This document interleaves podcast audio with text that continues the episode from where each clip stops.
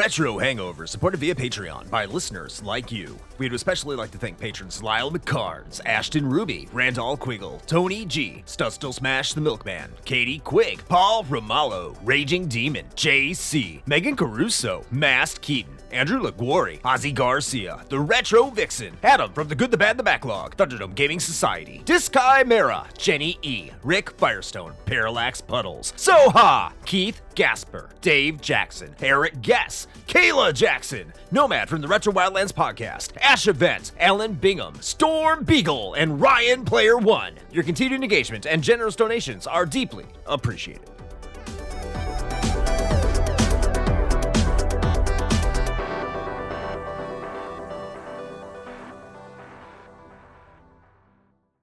Open your ears and crack some beers. You are listening to the most recent episode of Retro Hangover.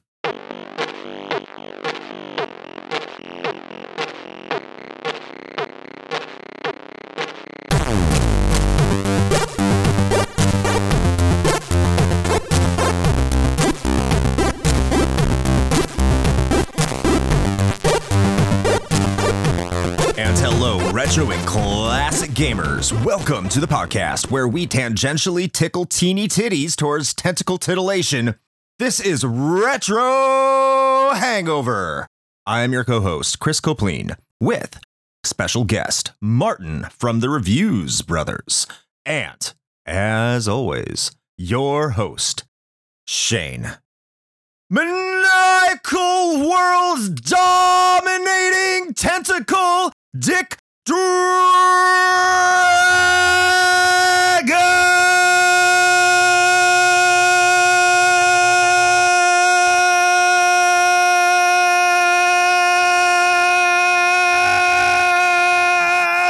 Koski. I just I want to put it out there that we are equal opportunity when it does in fact come to to the titties. So I, I just wanted to say that you know it's it's not just the the itty bitty titty committee, but you know we we accept all kinds here. All shapes and sizes. That's right, No discrimination when it comes to titties. none whatsoever. None. but welcome to another episode of the Retro Ashton, leave the weird podcast. pause in there. It's that's key. Our guest is probably wondering what the fuck they got themselves into here.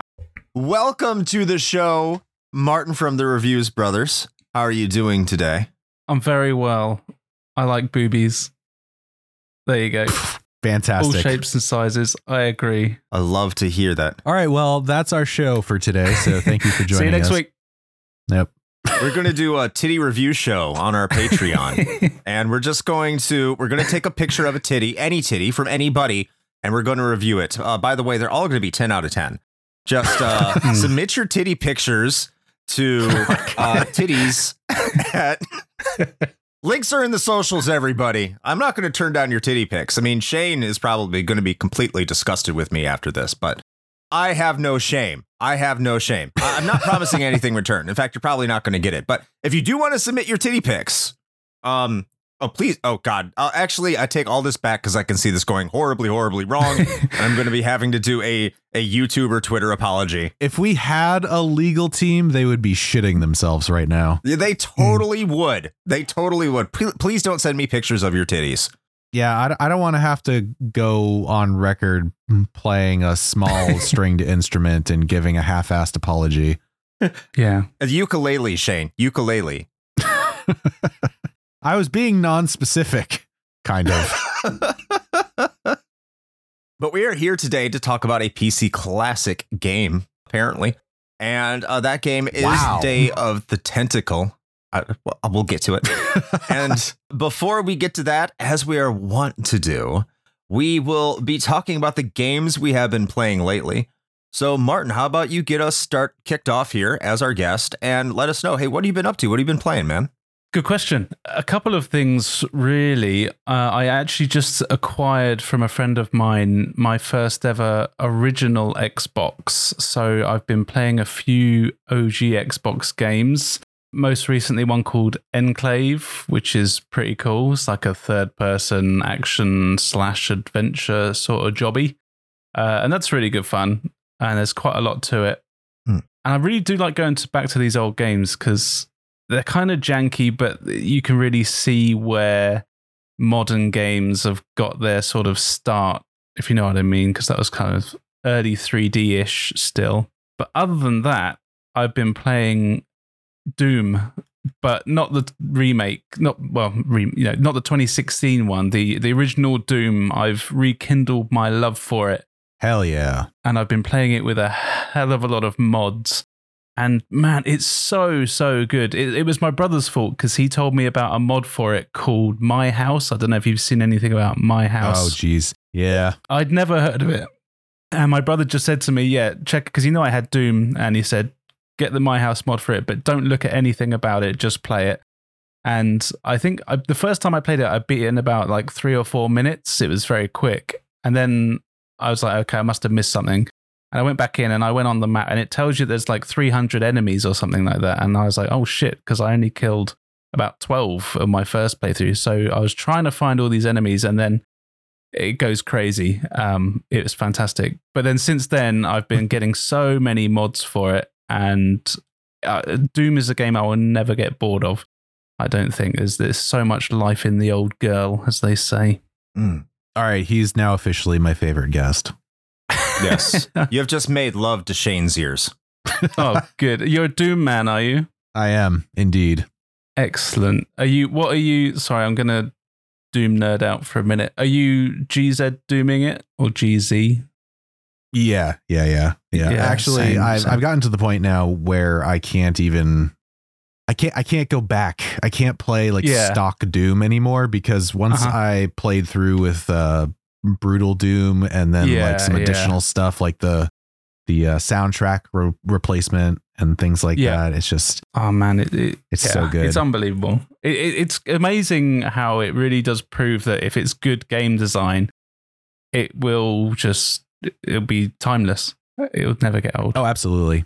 Yeah, I mean, yeah. Doom is one of the ones that I go back to and play through from start to Yeah. finish, probably like once a year. Same, same. That and Duke Nukem 3D as well. But I'm, I'm really big fan of the old DOS shooters, Mhm. and that and Duke Nukem 3D. I can. They're my sort of comfort games. You know, when I've got 20 minutes to kill, I'll just be like, yeah, I'll just bang on Doom and probably beat the first two chapters in about 20 minutes. Now I've memorized them. Heck yeah. But the mods are, are so so good. Yes. Shane actually scares me about how good he is at, at Doom. Really. I've played Doom. I enjoy Doom to an extent, but just, you know, it just wasn't one of my games, if you know what I'm saying. Yeah, that's fair. I've seen Shane play some Doom on stream, and I'm just like, I I can't like I have if I ever try to play Doom on stream after Shane plays it, I'm going I'm gonna have to steal his footage and just say, look how good I am, and then just completely because no, it would Yeah. be it would be horrifically embarrassing. It's worth practicing though. I I won't dispute that. I'm just not a big fan of first person shooters, unfortunately. I don't know what it is. Oh, fair enough. Hmm. This thing is my anti PC bias, which is probably going to shine in this episode, unfortunately. That's a good segue over to Shane. What have you been playing lately? Man, not much. I feel like I've been saying that a lot lately, but just real life has been doing its thing. So I haven't had a ton of time to really sit down and sink any significant amount of time into a game. Spent a little bit of time trying to actually finish up the campaign and clear the map and whatnot in Diablo 4 prior to season one starting, and I didn't quite get there. I also have not actually started a seasonal character yet, partially because of just time and partially because boy is Blizzard doing Blizzard things right now and I really wish Indeed. that that was if I had been saying that like 20 years ago that would have had a very different vibe to it but alas here we are basically I, I'm fairly convinced that the Diablo development team just doesn't have a fucking clue how to properly balance their own game. So that's neat. But I'll probably end up rolling a rogue because rogues are the only class right now that are like actually really good and fun to play and have interesting mechanics. And sorcerers are effectively dead. So that's neat. For now. I really hope they turn it around. I feel like it's going down the same path as like a ba- I should have expected this really because even if you look at Diablo 2 and 3, they kind of follow a same pattern where uh, if you take the the rose colored glasses off for a moment and actually remember the original release of Diablo 2, you might recall that it was not exactly stellar. It wasn't bad, but it, it had some very rough edges. And it wasn't until Lord of Destruction that that game really shined. And sort of the same deal with D3, where it was kind of, well, it was more of a shit show in the beginning, thanks to the real money auction house and overtuned, uh, you know, torment difficulties, et cetera, et cetera. But it wasn't until Reaper of Souls came out that that game really came into its own. So I guess what I'm saying is that Diablo 4's got some good bones, but I expect that it's not going to be the game that we all want it to be for like another, let's say, year or so when the inevitable expansion drops, I would think. So I guess we'll look forward to that. But uh, yeah, other than that, it's really just been kind of getting some little micro gaming time in on my phone when I can. Still, still playing Necromerger regularly. That's a fun one. I think I turned Ashton on to that because he's been playing it a lot too. But that one's been going now for a couple years, actually. I think at this point. But uh, that's that's a fun time killer. I've been kind of plinking around at a few other iOS games, trying to find some decent ones that aren't predatory garbage. Um, and you know, I found a few. Dark Mist is a pretty cool card-based roguelike if you want to check that out. And I actually just got one recently called Bright Reappear, which is not the best name in the world, but it's actually a pretty solid, like rogue-ish RPG side scroller, but it's like match three with its mechanics on how you do combat. And it's actually pretty well done. And I think it was on sale recently. So another one to check out. But that's really all I've had time to do. I mean, my wife at least has gotten some time in on Tears of the Kingdom, so she's enjoying that so far. That's good. But Yeah. that's that's kind of it for me, man. Like I got I got other stuff I want to play, but it's just uh trying to find the time. Although I did I did play the game du jour today, literally right up until the beginning of this recording, which may or may not have been why I was a little late to the show. But hey, I got it done though. So that's neat. That is very neat. Yeah, thank you. What about you, Chris? What, what have you been doing? So I'm going to start off by saying I've been playing a game called Signalis Mm, that I'm going to continue to play. another one I have to play. Yes. and I, I'm probably playing that before another game I'm I'm going to have to play here, uh, but which will be our next episode. But I'll say that Signalis is fine. I'll I'll keep a- lot of that to my chest, mostly because I will be talking about it soon with maybe someone you're very familiar with on another podcast. I don't know who that might be, Shane, but I, I feel like I know him. I there that is a strong possibility. Very strong. I think so. So be on the lookout for promotion for that. Uh, the other game I've been playing, and this is also a game I'll be doing on another podcast. And the only reason I'm going to go into more depth with this is because fuck you, Danny from Retro Wars. fuck, fuck you, because I, you know what? I've earned this because I made I made you play the bouncer and I made you play Bubsy 3D. So in comparison, this isn't such a bad trade off. But fuck you for making me play Dragon Quest 2. That game sucks. That game is complete and total shit. It sucks. I'm sorry. I know I'm kind of blowing the load on whatever episode comes out. I'm not going to talk about it in full detail to make that episode a little bit better. But when there's old RPGs, and I like old RPGs, we've reviewed the original Dragon Quest. We both like Dragon Quest. I've also been on Danny's show to talk about the original Dragon Quest, and that game has a calming zen to this. Dragon Quest 2 is just uh bullshit. It's just bullshit. That's all it is is bullshit. It's not total bullshit until later, but then it becomes bullshit. So I look forward to talking about this on your show, Danny. I just want you to let I just wanted to let you know that that I will be coming over there. I will be ripping down this game, especially because I know you said you don't like Breath of Fire. Fuck you. Breath of Fire is a good game.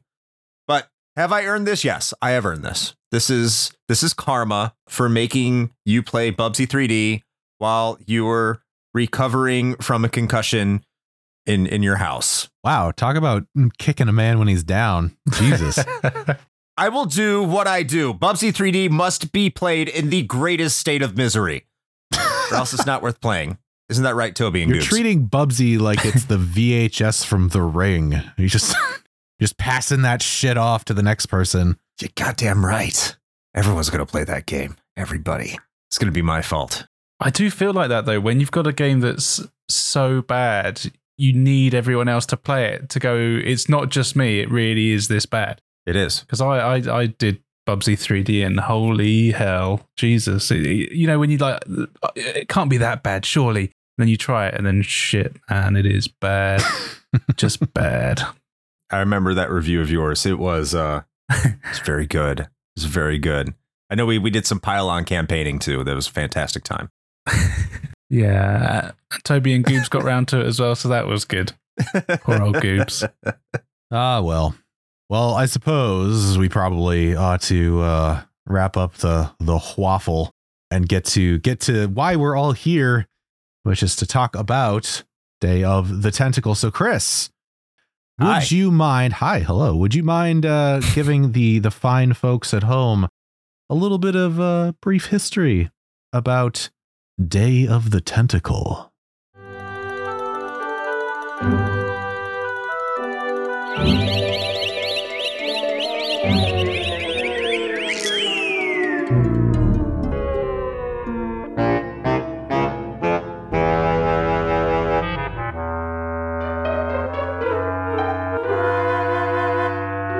The adventure genre was a hallmark of the PC gaming scene for much of the 1980s and early 1990s. Many of the biggest games on the platform before Doom could be described as point and click games. One of the biggest driving forces behind this genre was LucasArts. You know, the company that most people think of today as the makers of Star Wars games. But point and click fans know them for titles like The Secret of Monkey Island, Indiana Jones and the Fate of Atlantis, and, most importantly for this episode, Maniac Mansion. Maniac Mansion established the SCUMM engine, which aptly stands for Script Creation Utility for Maniac Mansion, and was used to develop all of LucasArts Adventures games until 1998. With Maniac Mansion being such a hit for LucasArts, they eventually set their sights on the creation of a sequel. To head the project, two developers who had been successful in assisting in the making of the Monkey Island games, Tim Schafer and Dave Grossman, were tapped to lead development of the new title. They would work with the original creators of Maniac Mansion, Gilbert and Gary Winnick, to establish the initial phases of planning and writing. The team found the idea of time travel appealing, particularly the notion of making radical changes in the past to help solve a minor inconvenience in the present. They set the game in three distinct periods Revolutionary War, the present, and 200 years into the future. Additionally, they would carry over their favorite characters from Maniac Mansion to be focal points. They also decided on their art style and designed the characters before fully getting into development, something they felt was a major issue in Monkey Island 2. The art style was also something the staff took very seriously, as they spent a total of a year focusing on the animation alone.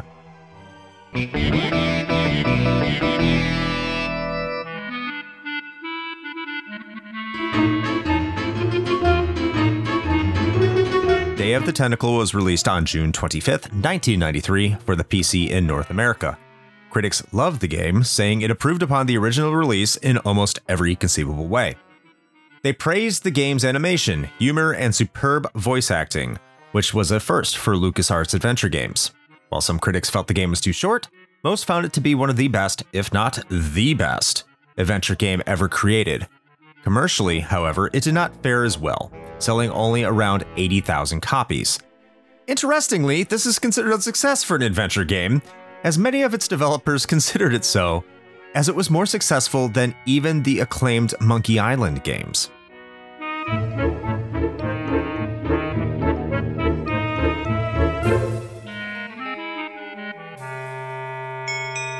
Today, Day of the Tentacle is still regarded as one of the premier games of its genre, ranking in many best games lists over the years. It was remastered in 2016 for the PC, PS4, and PS Vita, with the Xbox One receiving a release in 2020 to much similar praise. Its legacy is certainly something important to many fans of the genre, and it was perhaps the apex of its era before the adventure genre slowly declined for a long time. And that is your brief history of Day of the Tentacle.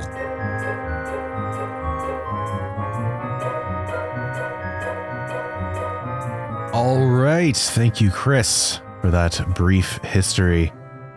Ah, man. All right. So going, I guess we're just going to kind of roll into our, our personal experiences here. And I believe, if I am not mistaken, that we, we generally like to kick things over to our most esteemed guest 1st Mhm. So, uh, so Martin, tell tell us a little bit about uh, what do you what do you know about the tentacle?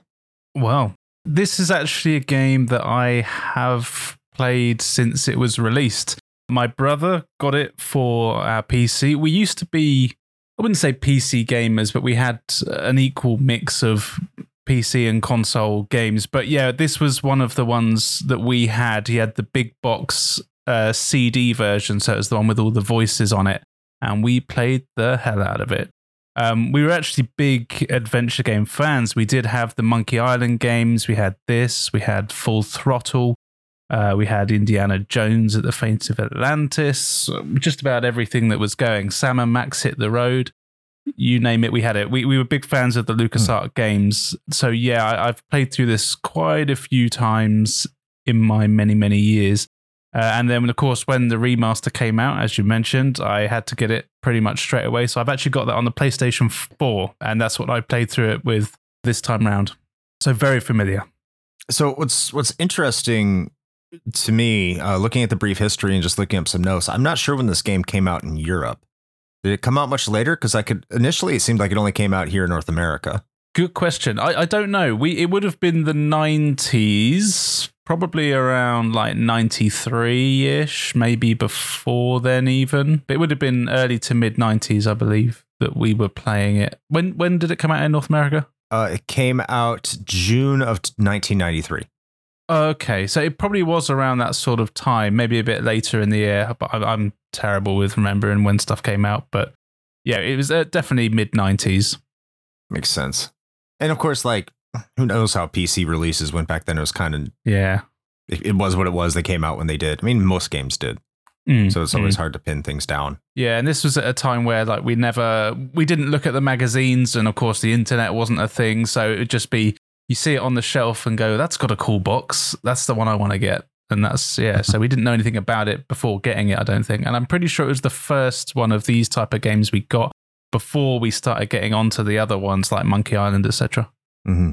I'm gonna go here next. I'm just gonna use it for soapbox because um I, I never played this game before. This is my first time playing it. There, that's the that's the brief and short here. Uh, as a console gamer, this is where I'm gonna stand as a console gamer. And I'm sorry uh, if if I insult the PC gamers and venture game genre, especially after you saying you you were into them so much here, Martin. But it got it sold eighty thousand copies and it was better than Monkey Island And all these years. All this oxygen soaked up praising Monkey Island. This is all time PC classic that everybody played and everybody loved. Listen, PC gamers, I don't hate you. but I want you to understand something. This might be one of the reason console gamers do not like you.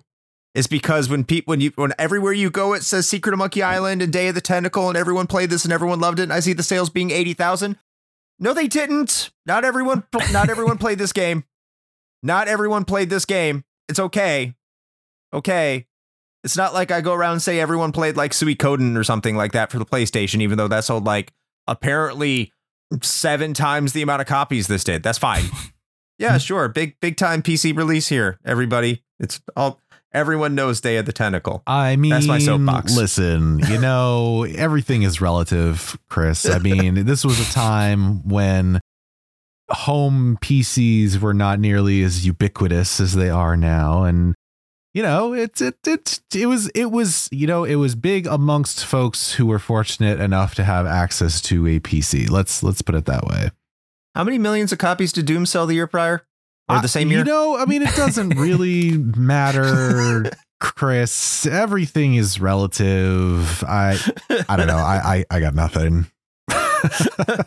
I want to know if there's a Day of the Tentacle Doom mod now. That'd be pretty sweet. That would be pretty sweet. that, now, now I'm intrigued. Yeah. But anyway, Shane, uh, there, there's my soapbox because I don't really have any personal experience. How about yourself? I mean, I you know what? I, I'm not going to be much better, frankly. I did not have any personal experience with Day of the Tentacle or Maniac Mansion for that matter. Like like at all. I I had played a number of other adventure games, you know, point and click games, some of the King's Quest ones, but those actually, oddly enough, came a little bit later. Um, I didn't play them back in the day. And also, strangely enough, I never touched Indiana Jones and the Fate of Atlantis, though you think I would have, given that I was and still am a, a pretty big fan of the trilogy, uh, such as it is. Indeed. Um, the three the three movies that were made, and then they never did anything else with it because it was fine. Yeah. Not that I've heard. Yeah. So I, I didn't play those. I did play some Monkey Island, uh, but that was because we had it at the computer lab at our school, and so like during free time, we were allowed to like play games. So I'd play stuff like Lemmings or Secret of Monkey Island or or things like that. Uh, SimCity as well, I believe. And honestly, the only other big one that immediately comes to mind for me, I think, was like Grim Fandango. I, that was because a buddy of mine and I kind of played through that one together, so we we we enjoyed that one. But yeah, I just I I don't know this. I know for some reason this never came across my radar. I don't know why. It just never Hmm. happened. Especially as someone who had a regular subscription to PC Gamer magazine for a very long time as a kid slash teenager, you would have thought that this would have been something that you know I I would have definitely checked out, but I don't know, just never happened. Huh. If anyone, I mean, aside aside from Martin, because this is why you're a guest here, because we know you had experience with the, with that. we we brought him on to prop up the episode. That's really what it is. yes, Uh, yes. it's like Jesus, we need somebody to talk about this. I would have assumed you would have had more experience. That's interesting. Prepare to be disappointed.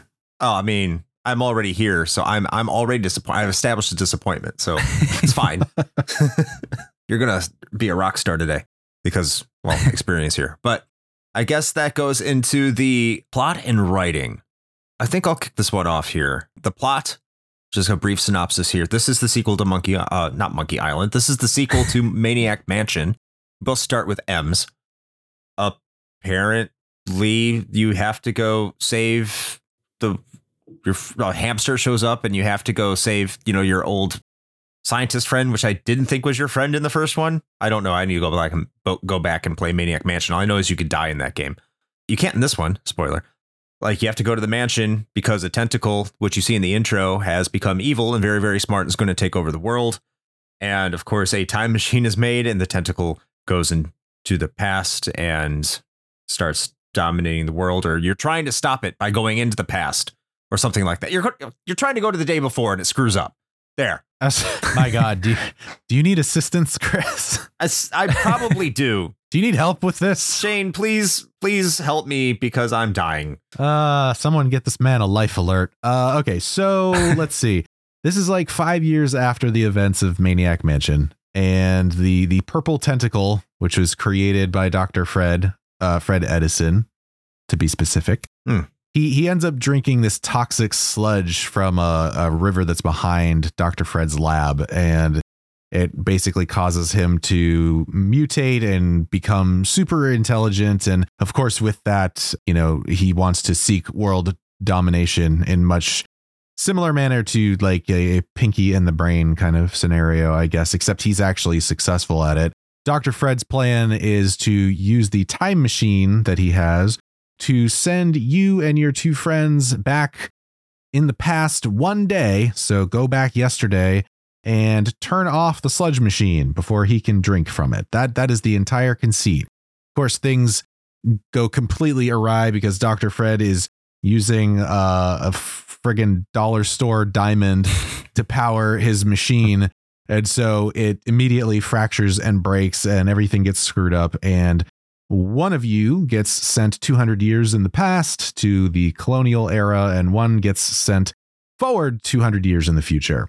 And the whole like, I, I don't like to use the word gimmick because that seems reductive, but like the whole mechanic, I guess, that this game really revolves around, other than your standard point and click adventure game type stuff, is that because you have two characters that are in other timelines, um, you have the ability to pass items back and forth from the the the past and the future and the present th- through the time machine, which is uh, a porta potty called the Chron-O-John, and so you can flush things, and then they'll show up in the in the past or the future. And so you have to solve your point and click puzzles by flushing items to different timelines. So there you go. Fun fact: This is where they got the idea for Chrono Trigger. Is that is that is that an actual that's is that a fact, huh? No, Okay, great. Don't say you didn't ever learn anything here. but it could be if you make if you say it enough. If we post to Elon Musk's X enough times, anyway, I don't know where to go with that one. Just keep going. I don't know either. By the way, if if we're probably going to spoil some of this intentionally or unintentionally, I don't care. So spoilers here for Day of the Tentacle. Martin, what what do you think of this game's plot? I really like it. The whole Mm-hmm. humor that they use in the whole game is is my kind of humor. It's just dumb. Most of the jokes, well, they're kind of clever but dumb in the same breath. It's is quite it's very well written. And something I really like as well is that it's set in the same house just over the three separate time periods. And so Mhm. over the, you know, the house has changed slightly. The layout's the same, but it's, you know, it starts off as like a meeting place for George Washington, and then it turns into a motel, and then it's a, a human prison in the future. Um, but it's all the same house. But I, I, I do think the plot is really well done for a time travel game. It doesn't try and do anything complicated, and it's stupid enough, like deliberately stupid enough to not make you go, well, that's going to make some kind of crazy space time continuum explosion. You kind of forgive it immediately because it's just daft. Yeah, I, I tend to agree with everything you're saying here. Like, if there's one thing I really like about this game, it's that the writing is spot on. Hmm. The humor isn't like it's not slapstick.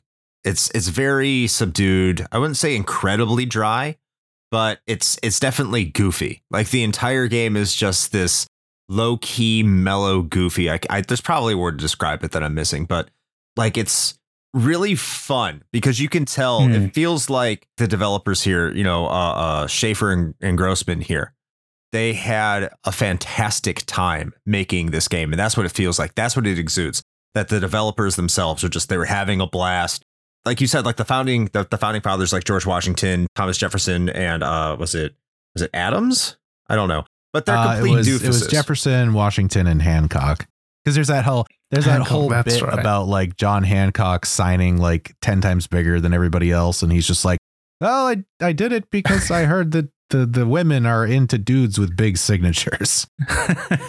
Uh, but like they're just complete doofuses and it's Yeah. hilarious. And like one of the times that uh, you take a couple items from the present and you take like George Washington's teeth and you give him the scar that blows up so his dentures blow up, of course, because they're supposed to be wooden teeth and, and like this American mythos lore. And then you give him the chattering teeth so it makes it makes John Hancock convince Thomas Jefferson that it's cold to finally start a fire because all he is is like shivering in the corner. It's like, can you start a fire? And he's like, "Mm, no. You know, it's just like they're so it's it's like so funny, but it's not like this ridiculous over the top funny. Uh, and it's Yeah. it's just it's just great. It feels like it does have that feel of British humor to it. I know I'm I'm like kind of stereotyping here. I'm sorry, but it does have that like very British feel to it. yeah, it really does, though. Yeah. Yeah. Yeah, and I think one of the things as well is that it's kind of I don't know how to explain it, but kind of like you know how like the uh, the Naked Gun movies where Leslie Nielsen's character is saying all this really ridiculous, stupid stuff, but with a completely straight face. Mhm. That's kind of what the humor's like, is they're saying all this really stupid stuff, but none of it's a joke, and that's kind of what makes it funny. Is like they're being completely serious the whole time, but what they're saying is Yeah. just dumb. Absolutely. 100%. Shane, what did you think? Oh yeah, no, I I totally dig the vibe that this game has. I I knew that I would anyway because this type of humor is absolutely up my alley. And knowing having played, you know, some of the other games in uh in his repertoire, I kind of knew what I was getting into with Tim Schafer, so I I generally like a lot of what he does. And so yeah, no, I the other thing really and this well, I don't I guess maybe I'll save this one because this kind of dovetails into the graphical presentation a little bit, but I, I do think that just the general package deal that you're getting here, along with the completely inane plot, I think really really sells it. Um, and it's very much like of that time. Like even if you look at the box art for the game, it's it's an art style that looks like it could have been a show on like Nickelodeon in like Mhm. 1992 or something, you know. Uh, but no, I I really liked the plot. Actually, it is completely ridiculous, but I think it's to to I think to Martin's point, it's done in a way that's so like it's so well written and like delivered in such a deadpan manner that like you can't help but appreciate it. Yeah. Yeah. So, favorite characters. Did you all have a favorite character? Because I know I definitely did. Hoagie. it's all about Hoagie for me. Uh, I don't know. It's kind of a tough call. I really do like Hoagie, which I guess should probably make sense. I I kind I kind I kind of like Laverne though. I'm not gonna lie. Do you know what? Now you said, yeah, she's a bit crazy, isn't she? Really? When like there's a bit where you go and speak to the doctor and because you pretend to be sick and she's disappointed that he's not going to cut her open. it's just a bit like, Yeah. okay, it's very odd. Just grabs everything. Another specimen. Yeah, yeah. there's a- I read somewhere that she was based off one of the developer's ex girlfriends. Like, Oh no. emphasis on the X. Yeah. Yeah, Yeah. right. my favorite was Hoagie as well, just because of his extremely like does not care, his complete apathetic Yeah. attitude towards everything. A total Gen X ty- kind of attitude. just like, I don't know, man. Here you go. Like, yeah, that's cool, dude. Like, um, do whatever. I love it. I love it. Uh, Laverne, I appreciated Laverne. I did. Like, it, it bothered me at first because the way she walks and the animation just looks a little off Hmm. because she like when you first get her, she like she's walking with her arms out, kind of like a a T Rex who's been split open, and it's kind of weird. I think she was a little too crazy at the beginning of her story, but as it like progressed, as you're trying to get out of the future, like it showed that she she had some cunning to her craziness as well Yeah. which made her grow on me. It actually developed her as a character, not like majorly. I don't think there's any major development to any of these characters really because it's so just so goofy. Bernard, I couldn't stand for what it's worth. Uh, I didn't care for him at all, which is ironic because that was their favorite character from Maniac Mansion, which is why they brought him forward. But he was probably my least favorite one. It sounds like it was the same for you two. I don't think you'd have the same disdain for it, but also the the Edison family, meh, the doctor's great. pretty fun. Yeah, I, he's good. I really like the doctor, but the rest of them might as well not be there, to be fair. Yeah. I think the other reason that I like Laverne is unless I'm misremembering, I believe she's I think she's the only one that breaks the fourth wall like explicitly. Yes.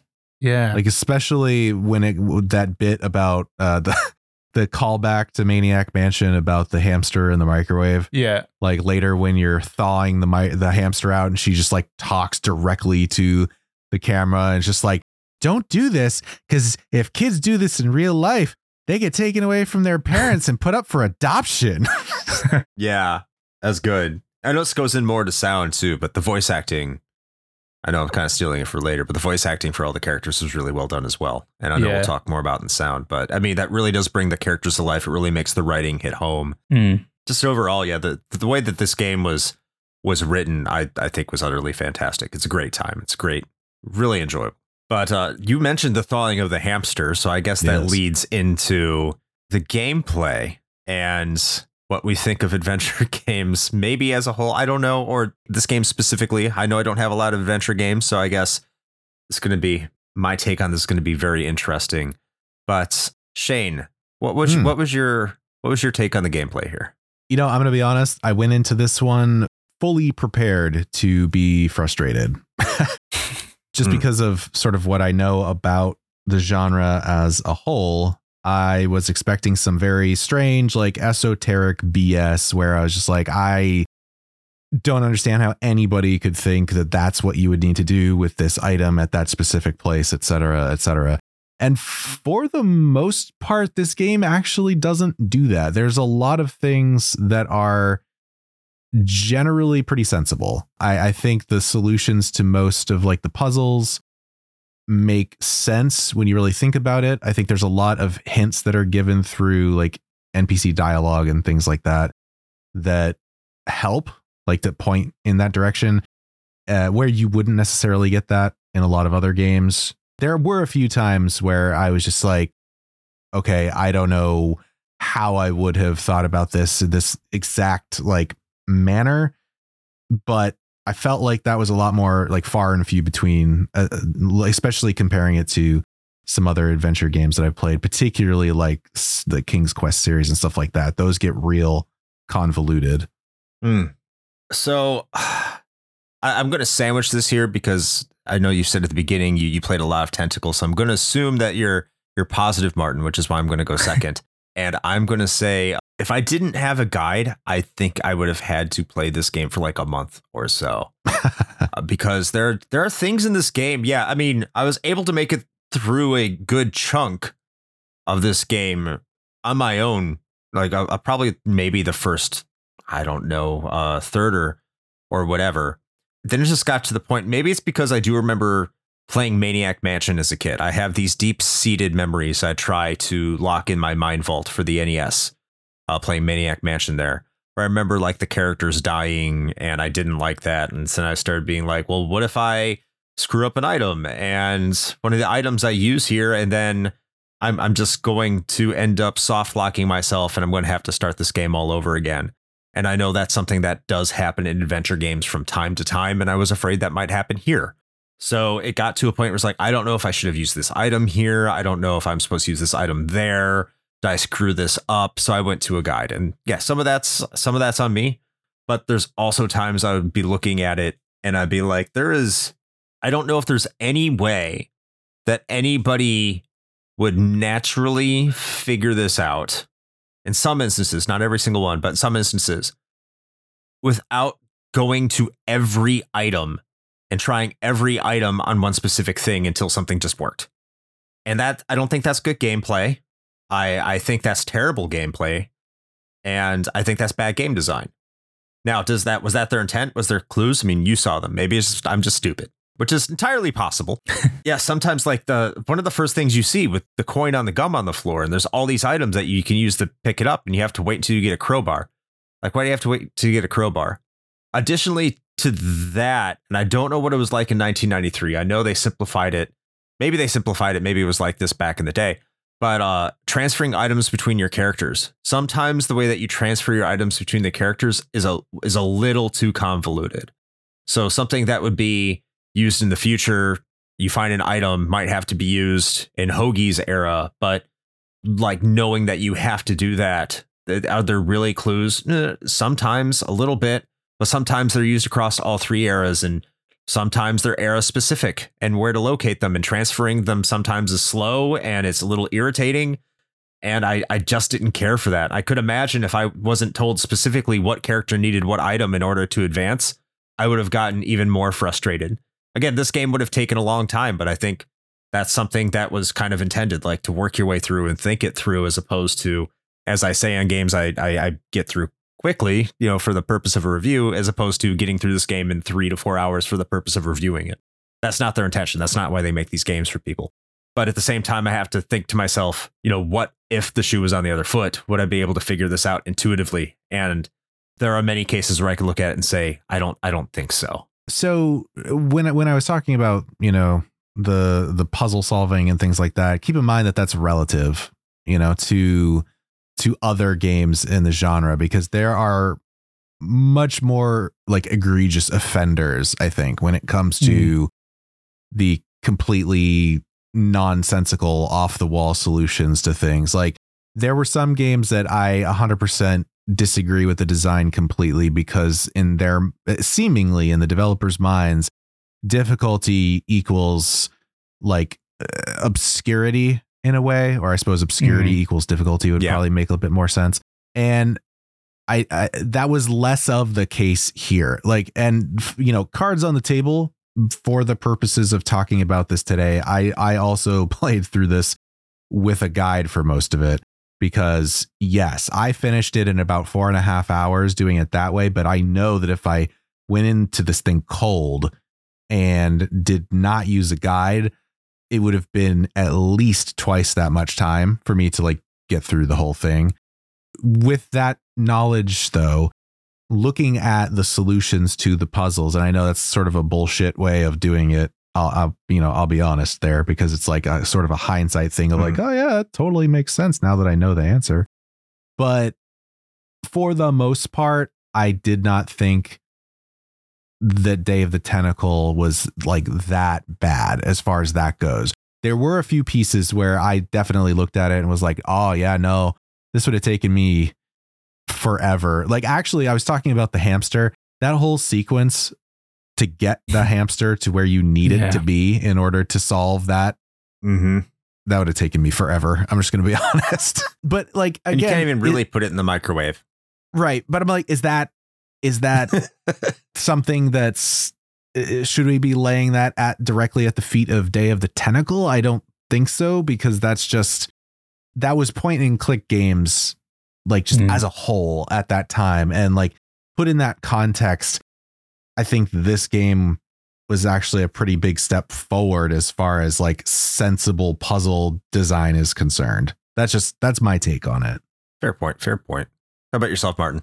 Yeah, well, if I rewind back to the 90s when I would have first played it, I would have been sitting down with my brother, and it, and it would have taken us a month or so to get through it. it. It was one of those things where there were points, again, because this was before the days of the internet, really. So we, we did have to just kind of sit there and try and figure it out. And a lot of the puzzles are, they, like you say, they do make sense when you're looking at it from the world of the game, the game's universe. It fits within the game's universe. But something that is good about this one that is quite common in a lot of other ones is that there's a lot of like combining of items and things like that, which you don't have to worry about here, which does make it a bit more simple. There's some games you'll get three or Hmm. four items you've got to combine together to make another item. But yeah, I, I do think the progression and things, and there are so many items to pick up. And this again is from an era where there's there's no hand holding. It's uh right, just get on with it. You you dumped into this the lobby of this motel, and you just have to get on with it. And items like the hamster, for example, you'll find that very very early on, and it really doesn't actually pay off until nearly the very end of the game. It's one of those things, and you can be sat there scratching your head for ages because you think, right, I've just picked this up. I must need to use it right now. But then it turns out, you know, there's five or six different steps, and five hours later before you actually need to to use what you've got.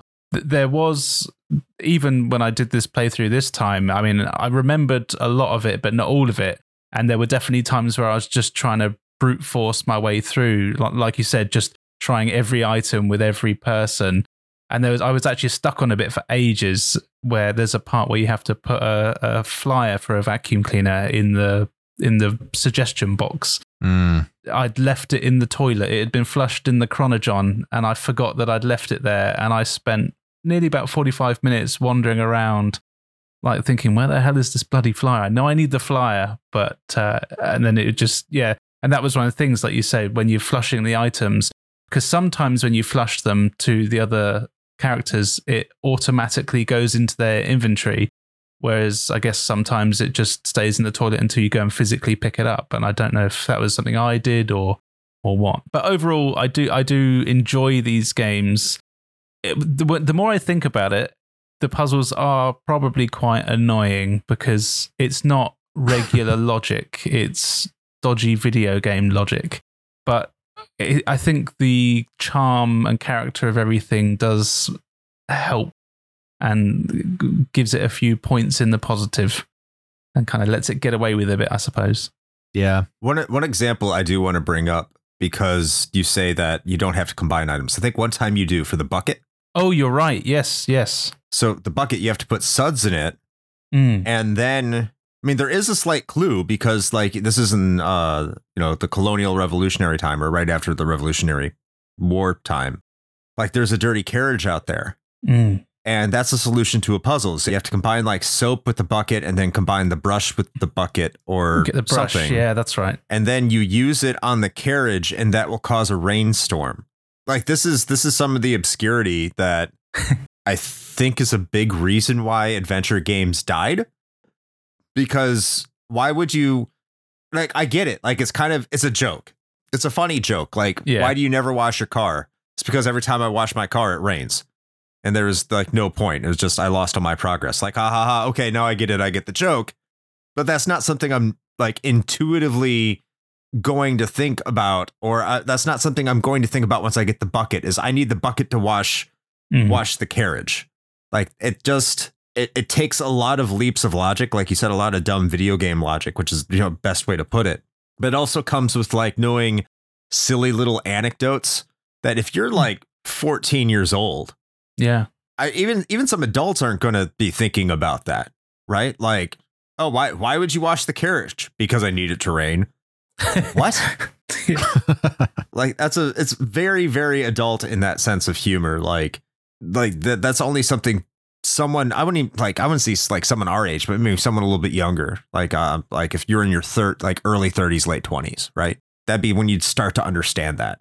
So maybe it's like in that sense, it's a very adult adventure game, which again, I wonder how there's a lot of examples of that, which makes me wonder maybe we- we're just old and it doesn't land or what did people back then how did they how did they figure that out You know, like what was the way that they they pieced those things together like through those anecdotes it's and that's it's just a lot of to me. trial and error, is what it is. yeah.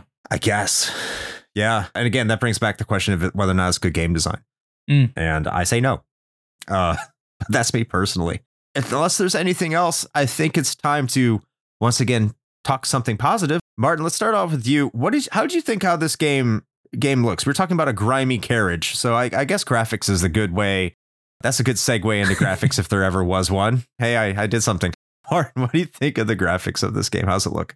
I really love everything about how it looks. Even the original version, the crazy pixel version, uh, which is very, very pixely, but the animation is amazing. All the characters have so much character, and it is the amount of detail everywhere is just insane. I, I really love it. I yeah, it has so much personality. It does just. It's like you're playing a cartoon, basically. I agree with you in terms of the graphics here. Now the remastered, you know, the remastered starts out with its own version, very Mm. bright, very colorful, very fluid animation. You can tell they put a lot of work into it. Of course, that's not the game that was released in 1993. Yeah. So you do have access to that version in the remastered version, and I do recommend that everyone go check that out because you can see the different gameplay variations. And something we probably should have touched on is how the remastered actually makes it a lot better with like a rotary dial as opposed to all Mm. the options in the lower left hand corner. Very welcome because that was a I found that to be foreign. I don't want to say it sucked because different considerations, different way PCs were set up, different gameplay methodologies, and they have improved on it. It's very much improved in that aspect. But in terms of like the original graphics, you're right. Like the fluidity of the animation, the way the characters move. I think this was an era right around or at the same time as as Myst. I don't know if it was before or after or at like the same year. But I would I would take this game over the way that Myst looks. And Myst was always one of those games that people look to. It's like, oh wow, look at the graphics. Yeah. But after all these years now, I, I look at this game is like a stellar example of what PC gaming was doing in terms of its fluidity of graphics and why you would probably want, if you could, like optimally want a PC over, you know, like a Super Nintendo or mm. or a Mega Drive, Sega Genesis. This is like a really good looking game. And like it, the the fact that they said they put a year into the animations just to get them down, even though it's very pixelated, you can tell all that effort really paid off. And to be fair, like if you're gonna go play this game and you're gonna go look at it, I know we tried to talk about the original more so than the remastered. You're gonna be playing the remastered, and that version is just it's gorgeous. It's Yeah. it's extremely good looking. I mean, it's not gonna wow you just because I think a lot of games just kind of do what this does nowadays, but it's it's very visually pleasing to the eye, and the art style is it has that Saturday morning cartoon feel Mm. that Nickelodeon had, Nicktoons. Uh, did you have Nickelodeon over there in the in the UK? Yeah, yeah, we did. Yeah, yeah, Okay, so like the Nicktoons look, it has a lot of that Nicktoons look, but it wasn't like too over the top, gross out humor. So it was it was more like on like Rugrats. Rugrats would be a good comparison. yeah. Rugrats or Doug. I feel like it looks more like Ed, Edd, and Eddy. Yeah, Yeah. not as crude. I think it looks a little bit better than Ed, Edd and Eddy. Ah, real monsters, maybe. Oh, that's a don't good one. Yeah, I'd say yeah, more that than yeah, yeah. Because Ed, Edd and Eddy was a bit rough around the edges, wasn't it? true. Yeah, yeah. It was a little bit later too. I mean, it was I'm like definitely of that era. Rocko's Modern Life would probably be another one it was really close to. Hey Arnold. Ah, there you go. Yeah. So it, it had that look to it. I mean, all these are Nicktoons, by the way. So it definitely has that Nicktoons look, even back then. Uh, but today it's it's much more representative just because it had that that more graphical prowess. So graphically, yes, totally a standout. Something with that I was impressed with as well for the re- remaster. There's so many original animations because quite often in games like this they'll just kind of reuse the same animations for throughout the game whereas this one every item that you use has its own animation um, which is often quite funny or elaborate and there's a lot of things that you kind of don't have to even interact with but if you do you get a unique interaction and and decent like something will happen a little mini cutscene or something which is yeah it's very impressive I, I did hope that the remaster. Sorry to keep waffling, but I did hope that the remaster. I thought Mhm. they might have added a bit more, a few more frames of animation here and there, because some of it is still very jerky. But it's still got, you know, it, it, it, they've just basically traced over the original ones essentially, uh, from what I can tell. Yeah, especially like going back to Laverne's animation. It's Laverne's animation's very janky. Out of all Mhm. of them, I found that one. Also, in terms of the presentation, I don't like the way it scrolls. Sometimes I wish you could just move without the point and click, and especially in those larger maps where you have Yeah, to keep that would've clicking been a all the way through. Definitely, yeah. Yeah, because I mean, I, I'm playing a point and click adventure. I don't want to play Diablo. Mhm. Probably rather play Diablo, but I mean, I don't want to play Diablo in my adventure games if I'm going to be doing so. So Shane, what'd you what'd you think of the graphics? Yeah, well, since we've been talking kind of so much about the remaster, because I also played it that way, I think that actually is a testament to how well done the graphics really were in the original, in that I, I've played a number of these sort of like put a new coat of paint remasters, right? And I think the majority of them, there's like a, a stark contrast, right, between the original graphical presentation and then the remaster and with the hot swapping that most of them do which this one does also you you really kind of see that in in full effect with this i was actually very surprised uh, starting off with the remastered graphics and then hitting the i think it was like f1 or something to swap back and hitting that key and swapping back to the original graphics i was like there's actually not a lot of difference here like in a, in a good way in that Mm. like Yeah. really the remaster is just kind of a nice coat of paint over the existing you know graphical engine and they didn't it didn't seem like they needed to actually do a whole lot to make it look air quotes modern. And i do think that that is a testament to the game itself. Like the art style is fantastic you know as we've already been talking about you know it's got that nickelodeon cartoon vibe to it and i really enjoy that. And that's something that we've said time and time again on the show, you know, is that really well done 2D artwork is always going to stand the test of time infinitely better than early 3D or or even later Mm. 3D, especially if you're trying to go for the the gritty realistic kind of thing, then that's going to age like milk generally.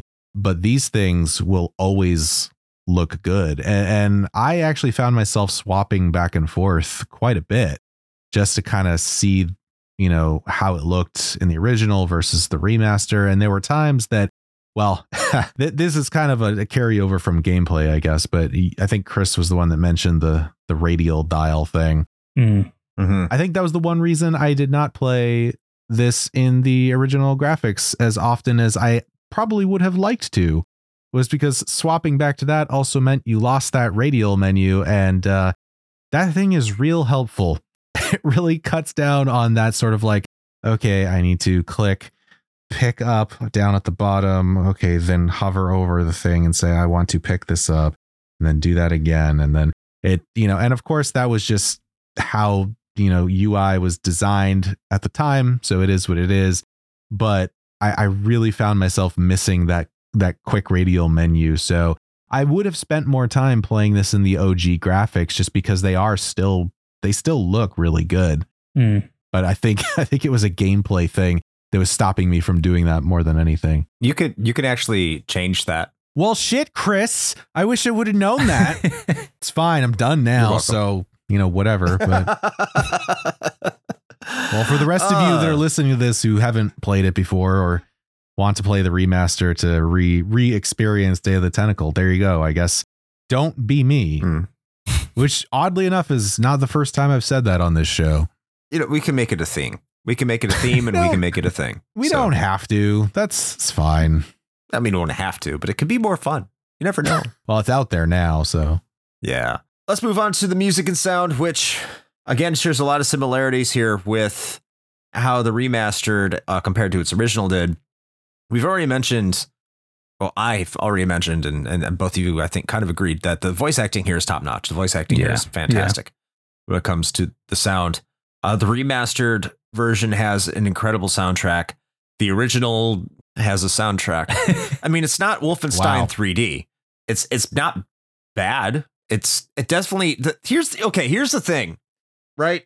Again, yelling at you PC master racers out there. I know not all of you were born in 1993 before you found social media and decided to be edge lords, but look when when you're trying to talk to people that and this is why there's so many console gamers again that look down on PC gamers when you're trying to tell them that the PC experience was like universally better and always has been the sound chip isn't necessarily always there like the sound blaster Mm. you know was probably worse than your Super Nintendo or someone who knew how to work FM, FM synth on a Sega Genesis like look here you hired Yuzo Koshiro this game probably would have sound better. It's very inconsistent on the soundtrack. It is very inconsistent. For as good as the voice acting is, uh, for as much charm as this game has in terms of its sound direction overall, like the, the times I would switch over to the original soundtrack just to hear what it would sound like, I immediately want, would want to run back to the remaster because it was just so much better. It's nothing special or spectacular. It's very tinny, somewhat annoying. Sometimes they they get it right, but most of the time, it's I don't think the soundtrack is very good at all. Uh, and I think that's very endemic of most PC gaming at the time because for whatever reason, even though this was running off CD-ROM, they hadn't figured out how to tie music to that yet, which was something the Sega CD and TurboGrafx CD were doing for quite some time. So I don't know why they couldn't do that, but they didn't. But uh, other than that, I mean that that's my one gripe. It's a pretty big gripe, I think, but ultimately, it's it's a mixed bag for me, just because the the, the voice acting here is so fantastic yeah. and just the the general sounds are so fantastic, even the original, that I I can briefly overlook the it, at the at best mediocrity of the soundtrack itself. Yeah, so I think the, the the voice acting is clearly the standout feature here, right? I think we can all agree on that, Mm. especially Yeah. for the time. It was it was very well done. Um, I still think it is. So okay, I I don't have the same gripes about the soundtrack as Chris does, although I guess that might come from being someone who is just accustomed to that sort of era of PC games. So to me, it wasn't anything particularly unusual. I can see where you're coming from on it, though. Definitely. Uh, however, though, the thing that stuck out to me actually more than anything was while I enjoyed a lot of the sound effects, especially some of the nonsensical ones. I mean, there are things that would happen where there's just a chicken noise because Yeah. reasons. I don't know, you know. but th- what really stood out to me about that, and this is like highly specific and probably only makes sense to me. There's probably like I- maybe there's five people out there that could be like, oh yeah. But uh, my good friend and I, this probably would have been, I think, like mid 90s, so probably a few years after this game came out. We really got into using Windows Movie Maker back in the day to like make our own little like mini feature films. Like we we spent a stupid amount of time making just the dumbest shit and we thought it was great. The thing that kept popping into my mind playing this game and listening to the sound effects, I was just like, I swear to God, these are sound clips from like a soundboard that we used in move Windows Movie Maker. Like I, I feel like they were the same sound effects. I'm not sure if that's a criticism on it at all. It's just something that I could not get out of my brain while playing through this game. But I, for the record, even playing the the remaster version, I specifically went in to the settings before I even started and swapped everything to OG, like all of the original music, original sound effects, because I wanted to experience it that way. So I actually don't have a point of comparison for that because I didn't even listen to any of the remastered audio at all. I thought it was fine. The only thing that I actually took issue with was there was one specific, actually, one specific room. It was the room in the future with Purple Tentacle when he's all like old and beardy. The music in that room, for whatever reason, is like markedly louder than any other area in the game, so much so that it drowns out the dialogue. That was like my one gripe. You. Before I kick it over to Martin, you do remind me of one thing: how sometimes the dialogue and the the way they're talking doesn't always line up, Mm-hmm. or on the screen where it has text, and they'll finish talking before the text is done rolling, so it'll be extremely awkward at times. I think Yeah. that's a little bit of. a I did Yeah, notice I- I that, and noticed that, was actually the the worst place for that was that same room. Actually, when the like mm, militant yeah. green tentacle is doing his lines, like it, it was. I think the game was programmed in such a way to like wait to trigger the next voice clip until after like the on-screen text had finished running through, and so in some cases it made like this really weird pause. All right, Martin, what did you think of the sound? Yeah, well, I'm going to echo everything about the voices because they are fantastic. Just by coincidence, in fact, that's something that I was I need to ask you guys actually. Is this a coincidence, or did you know that it's the 30 year anniversary of this game this month? That that is precisely why we're doing this episode. Ah, okay. I did because I've seen a lot of videos pop up, and I, I watched one that I didn't realize they have proper voice actors, and the guy that does the voice for the uh, for Doctor Fred is in all kinds. He's he's got hundreds of movie and video game and cartoon credits, and he's the voice of Kyle Katarn from the uh, Dark Forces and Jedi Knight games. If anyone's a fan of them. Uh yeah. Yeah, he's Hmm. he's yeah, really good. There's some cool interviews with him talking about his time doing it. But then in terms of the music, I I I, do like the music. I've got to say, some of it is a bit repetitive, especially when you're switching between the time periods because the music is different, as you mentioned earlier, pretty much in every room you go in.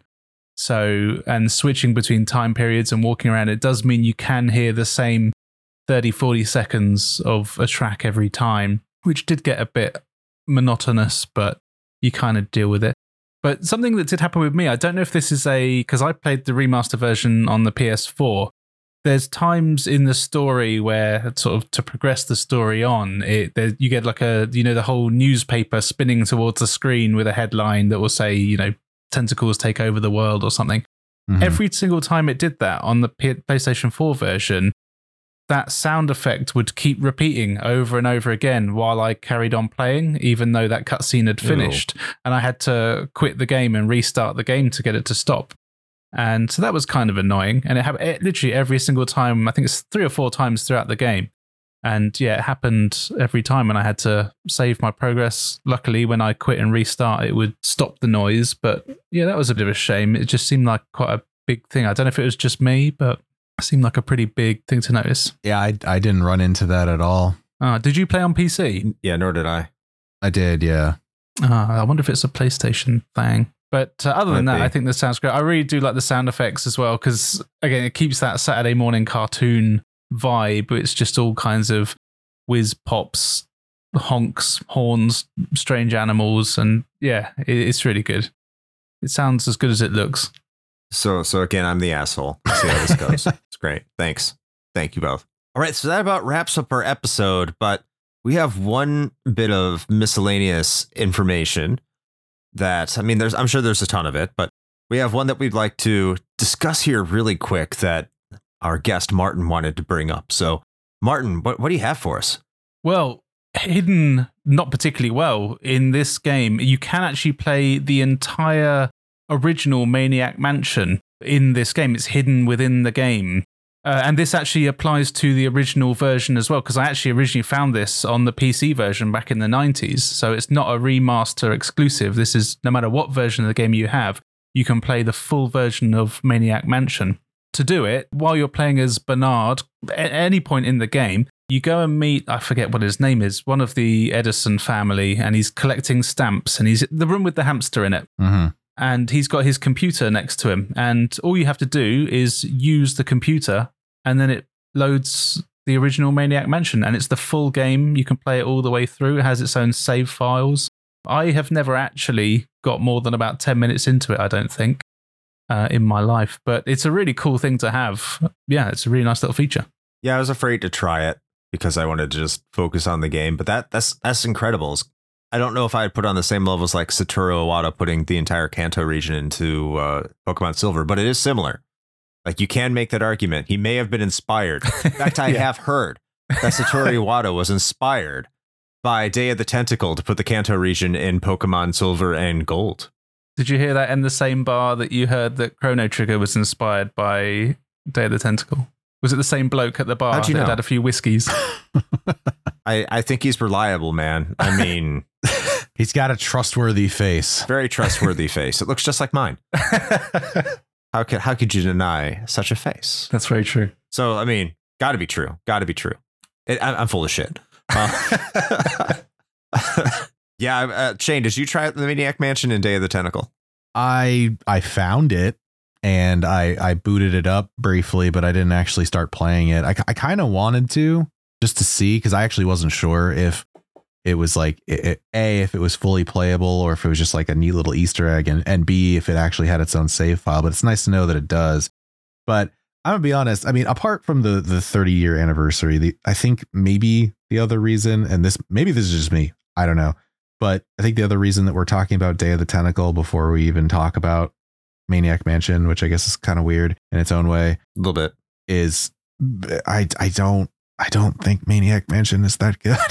like I agree. I, really I I, really don't like the death mechanic. I think that is awful. It sucks. Mm-hmm. And I'm so glad that this game threw that out. And th- this one is a thousand times more forgiving as far as some of those things are are concerned. Uh, that even goes back to you, Chris, talking about like, oh man, I was worried if I used an item in a wrong place, I'd like fuck up the Yeah. game and I'd have to start over. Um, this game does Yeah. not do that, which is nice. It is very nice. Uh, but no, I, I did not. Although I might at some at some point. All right then. So I guess this leads us into our amazing section. I don't want to call it new. I was about to say new section, but our hotly looked forward to section within our Discord, which is our Patreon pontification section, Hmm. which I'll get it right this time. It is a three step process if you want to have your comment read in our Patreon pontification.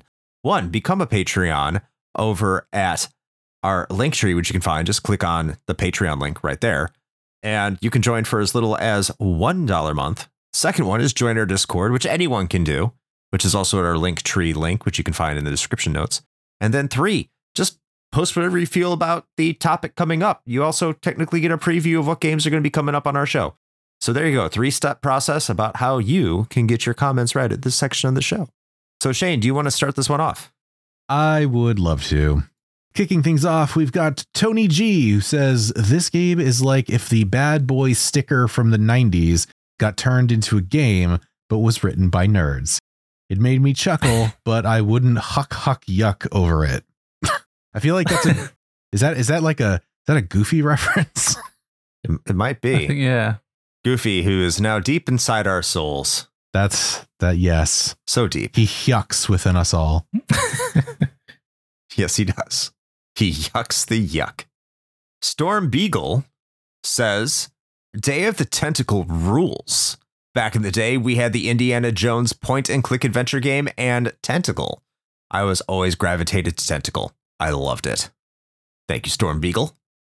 All right, next up we've got Lyle, who says I spend a lot of time getting it running correctly under Linux slash wine, and then promptly didn't play it very long.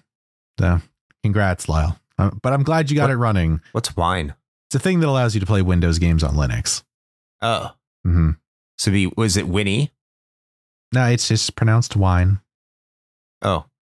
Oh, okay. Yeah, because like Linux is for PC snobs. Make sure it was yeah, makes sense that it's wine and not Winnie. Both would be applicable anyway. Sorry, Lyle. I love you. Adam from the Good, the Bad, and the Backlog podcast says Day of the Tentacle was not what I was expecting. I'm more accustomed to the Japanese style tentacles, so I found this game to be too tame for my tastes. I Thank you, Adam. You know, I am surprised that there haven't been any uh, comments about tentacles. Let's just We say. got one. yeah, Yeah, there we we, go. we- Yeah, we yeah, were just there it is. leaving it for Adam because we knew that Yeah. we knew he was gonna you know do that for us. So thank you. All right, and last but certainly not least, we have Masked Keaton, the high score challenge host, who says Day of the Tentacle is phenomenal. The use of one location set over three time periods is an incredibly unique mechanic in the point and click adventure game genre that creates puzzles and puzzle solutions you will not find in your average game. It's very true. Big fan. Yeah, we know we know Masked Keaton's a big fan of this game and he loves Maniac Mansion as well. Thanks for writing in, Keaton, and thanks for hosting that high score challenge for us. Look forward to the month of August. And that does it for our Patreon pontifications for this episode. So that means we're going to roll right into whether or not we think this game holds up today. As is tradition, myself and Shane will go first before letting our guest have the final word. So, Shane, Mm. how about you let us know whether or not you think this game holds up in the year 2023? Ugh. Uh, all right, let's see. So I am going to say, and I, I feel like I'm gonna get some blowback for this, but generally speaking, I feel like most adventure slash point and click adventure games don't actually hold up very well today, like at all. There is, listen, as much as I enjoyed things like Grim Fandango and some of those, you know, other really standout titles, I mm, it it's they're rough to go back to. Uh, they really are. And I, I feel like that is a big reason as to why you don't see a lot of those. And even if you do with something like The Last Door, there's a lot of more modern quality of life enhancements that have been made to, I think, make the style of gameplay a lot more palatable. And so this isn't a specific like knock on Day of the Tentacle, I don't think. I think this is more of just a I guess an indictment of the the genre in general and that I'm not sure that they hold up today at all. But if if if you were going to go back and play a point and click adventure, you could definitely do far far worse than Day of the Tentacle, especially with the remaster, which was very well done. So I, I guess it's a kind of yes with the very strong caveats of just understand what you're getting yourself into. It is of its time fr- from the gameplay mechanics perspective. And unless you are going to go into it solely to just experience it and play through with a guide to kind of circumvent a lot of the admittedly pretty frustrating backtracking and just kind of getting stuck because you have no clue what you're supposed to do next. Just be prepared to spend a lot of time, probably more than you would think. Like I said, going into this game with a guide, I, it took me about four and a half hours, but you can definitely expect to take far, far more than that if you're going to go in and try to figure it all out on your own. So uh, that's a lot to say, mm, kind of. I don't want to outright say no because I think there's a lot of great things this game has going for it but just adventure games in general, man, are just really hard to go back to. So I'm going to say, yeah, with a lot of very big flashing neon like caution signs. I think I'm mostly in alignment with you, Shane. By the way, this game is also our review crew game of the month in our Discord. And I posted a review there and I wasn't in, entirely favorable to it.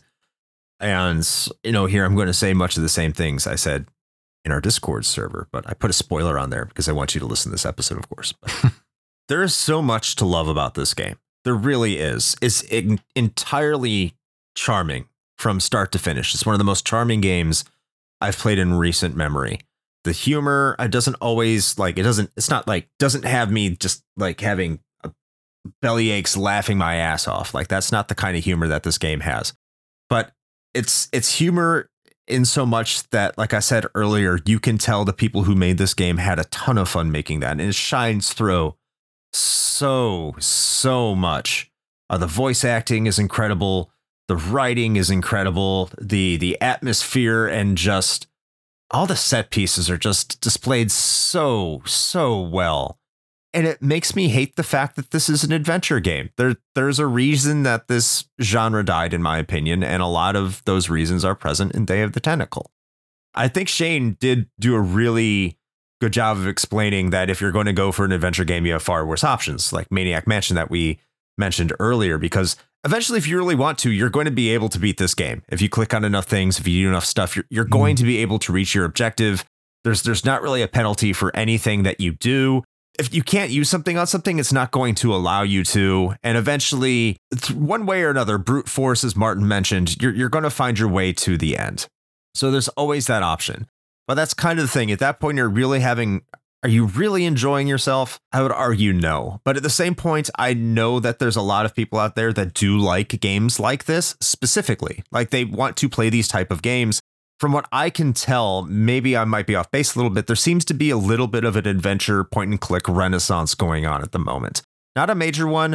It does kind of go back to the last door. I've seen more indie projects kind of come up that are trying to revive this. I also know that uh, the creator of the King's Quest games uh, on the Sierra Online, I forgot their names. That's horrible. It's like, I think, I don't even want to attempt it because I'm going to get it wrong.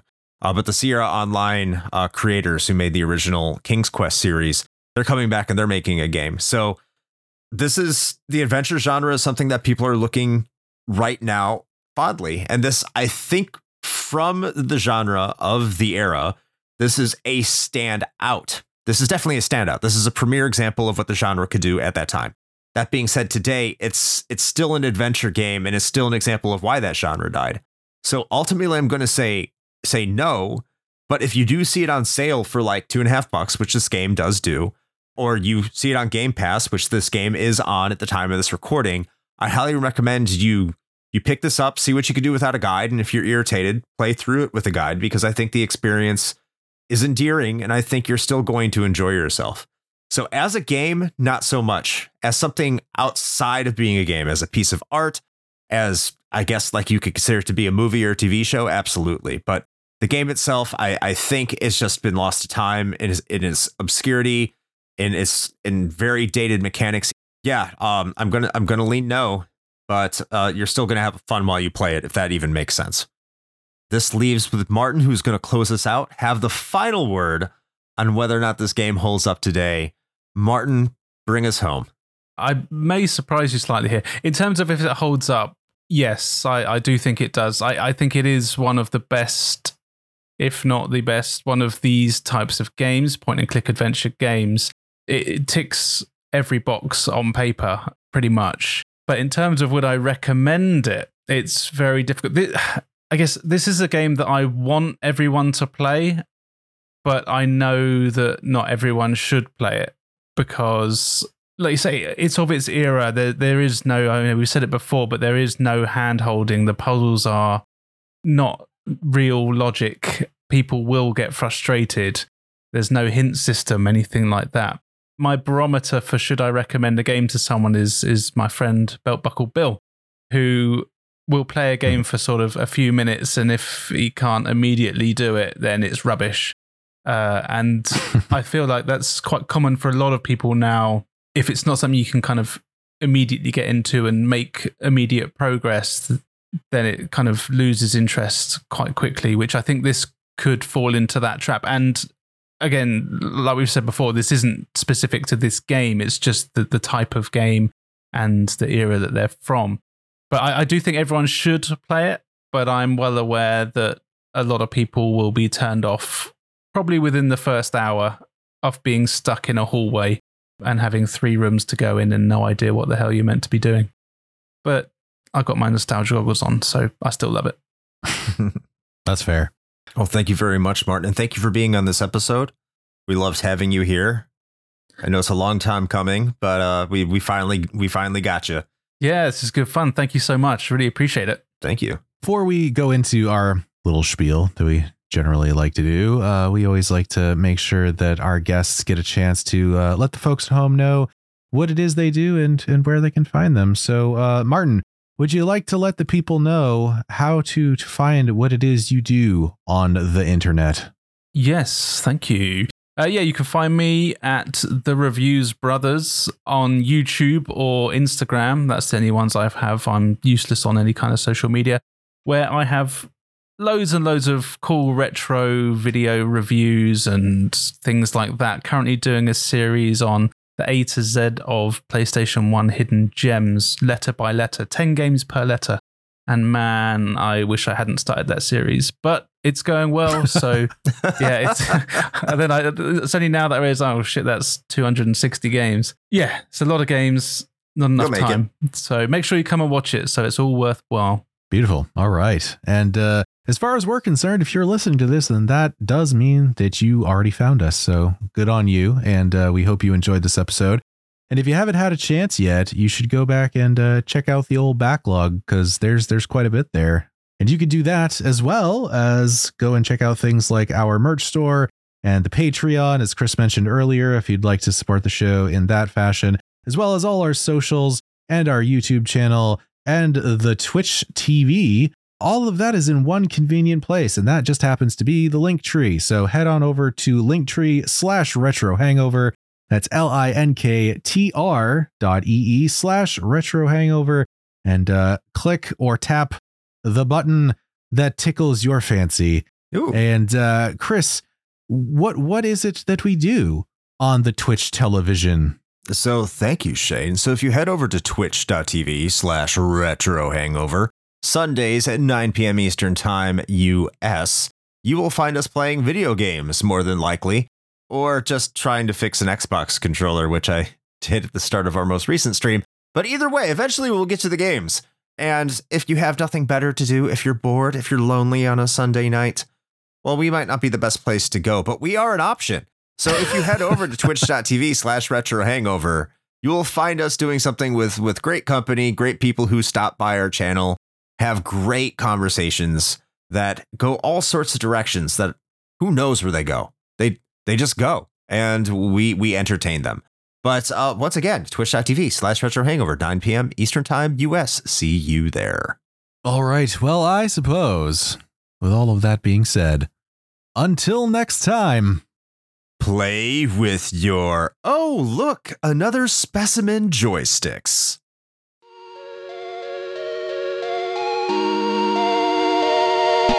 Shane here with a quick message. You know, the one rule Chris and I have always gone by regarding advertisements is this it has to be something we use and can personally vouch for. If you know me, you know I love coffee, and Bones Coffee Company has been my go to for home brewing for quite some time now. Their small batch beans come in an impressive variety of flavors like Mint Invaders from Chocolate Space, or Electric Unicorn, which I swear tastes exactly like Fruity Pebbles. And the best part? No added sugar or calories involved, just natural flavors infused right into the beans themselves. Build your own sample pack of five 4 ounce bags to find out which flavors speak to you, or jump in headfirst with full 12 ounce bags. They've even got K cups. Step up your homebrew game with Bones Coffee by visiting bit.ly slash RHP Bones. That's bit.ly slash RHP B O N E S.